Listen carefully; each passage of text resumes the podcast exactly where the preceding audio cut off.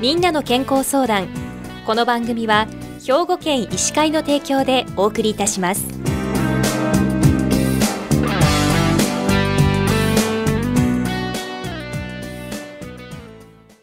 みんなの健康相談。ご案内のキラ奈々子です。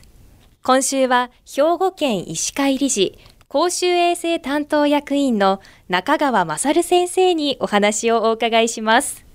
中川先生は尼崎市で中川診療所を開業されております。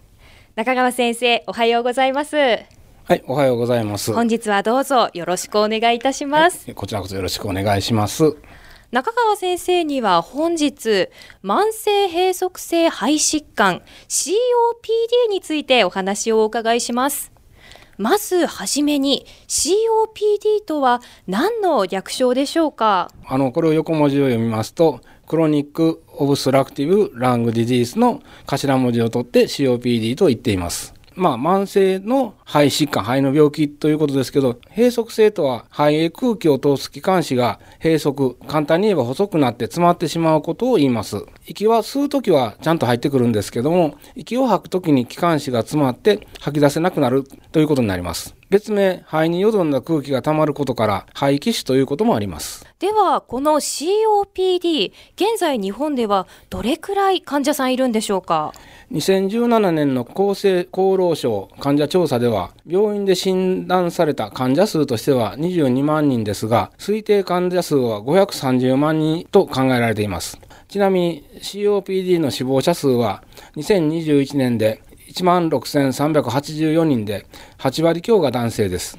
これは男性の死亡原因のワースト10に入っています。COPD の原因、そしてどのような人に多く見られる病気でしょうか？あの COPD の原因は有毒粒子やガスを吸い込むことによって起こります。しかし、現在、公害も改善されつつあるため、PM2.5 の問題は残りますが、普通の人にとって有毒粒子とはタバコの煙が中心です。喫煙本数、年数の少ない若年者でも起こります。また、同時に、あの、受動喫煙、つまり、あの、ご主人が吸ってて奥さんがということでも COPD は起こり得ます。COPD の自覚症状などについて教えてください。COPD の代表的な症状は、長引く咳から角炭、ですね、があって、それに加え、階段を上ったり、速いペースで歩くと息切れが出るという症状があり、タバコを吸っていれば、そんな症状があった場合、COPD を疑います。それから病気が進むと痩せが目立ってきます。首の筋肉が太くなり、特有の願望を呈します。あの、亡くなったあの、落語家の桂歌丸さんがテレビに出た出たんですけど、そういうような願望であったのは皆記憶にあるかもしれません。また、風邪をひいてもなかなか治らないこと以外に、細菌の感染により汚い痰の量が増える気管支炎や肺炎を繰り返すこともあります。安静にしていても血液の中に酸素が入らなくなり少しの体を動かしても息が苦しく苦しくてたまらなくなります。なるほど。日頃の生活の中での息切れや息苦しさが、あの病気を発見する上での手がかりになると考えられるんですね、はいでは中川先生 COPD の診断はどのように行っているんですか？まず患者さんの自覚症状からおおよその診断をつけます風邪をひいた時には息切れ等の症状が出やすくなるんで、まあ、その時疑わしければ、肺機能検査、まあ、あの昔肺活量と言ってたやつですけども、行います。COPD は検査の途中から息が吐きにくくなってきます。しかし肺活量は普通にあります。健康診断で胸部レントゲンを撮影した場合、あの検診の問診で喫煙歴を正直に申告されていれば、レントゲンからでもある程度診断がつく可能性もあります。では COPD の治療法はどのようなものがありますでしょうか？あの一番大切なことは今までタバコの話をしましたけどもあのタバコを吸ってたらすぐにやめることですタバコを吸っている人だったら今まで何回か皆禁煙を試みたと思うんですが今回は絶対です。禁煙をしないままでどんな治療をしても COPD は悪くなります。もし禁煙できない場合はネットで近所にある禁煙外来というのを探して受診してみてください。続いて薬の治療法を説明します。先にも COPD の正体は気管支が細くなって息が吐き出せないということで説明しました。そこでその気管支を広げるためには口から飲む薬よりも息と一緒に薬を吸い込む吸入治療の方が有効ですそれには大きく分けて長時間作動型ベータ刺激剤、まあ、通称我らはラバと言いますと長時間作動型抗コリン剤ラマという2種類の薬がありそのどちらかかあるいは両方を吸入します COPD の患者さんは気管支喘息を合併していることも多いため吸入ステロ剤を組み合わせることも多いです。吸入の器具は人によって使いやすいものもありますし、使いにくいものもあります。自分に合ったものを見つけることが重要です。お医者さんとよく相談しながら器具を選ぶ必要があります。それ以外に痰が多い人には痰を取る巨炭剤、気管支炎を合併して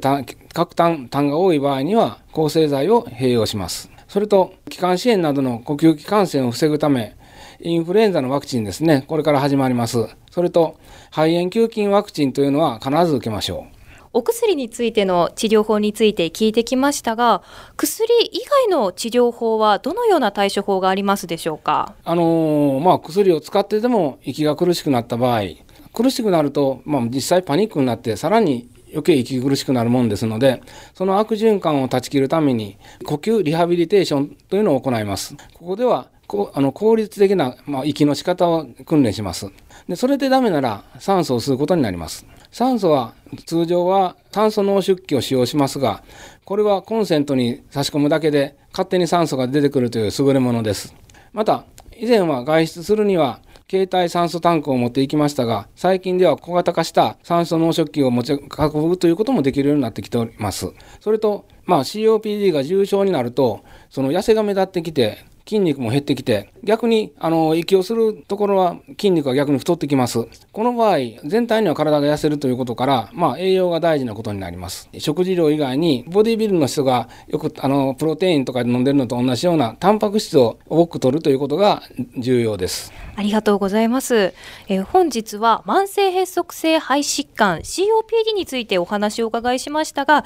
改めて最後にまとめをよろしくお願いいたします。はい。あのー、まあ、CDO COPD というのは怖い病気だと思われたかも思いませんが、何が大事かというと、タバコをやめるということが一番大事です。それで、あの、一般社団法人禁煙推進学術ネットワークというところから、毎月22日ですね、あの、22と2を2人、2羽の白鳥に並ぶ姿になぞらえて、白鳥はスワンですから、スワンスワンの日に、まあ、見立てております。このポスター、時々あのあるんで、それ見たら、タバコあのまあ、この企業 P でない人も含めて、まあ、禁煙を考えていただきたいものだと思います。それから、毎年11月の第3水曜日、今年は11月15日を世界 COPD デイに定められていることも申し添えておきます。ありがとうございました。今週は兵庫県医師会理事公衆衛生担当役員の中川勝先生に COPD 慢性閉塞性肺疾患についてお話をお伺いしました。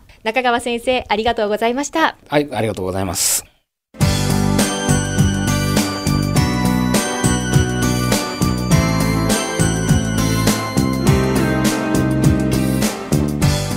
みんなの健康相談。ご案内はキラ々子でしたこの番組は兵庫県医師会の提供でお送りいたしました。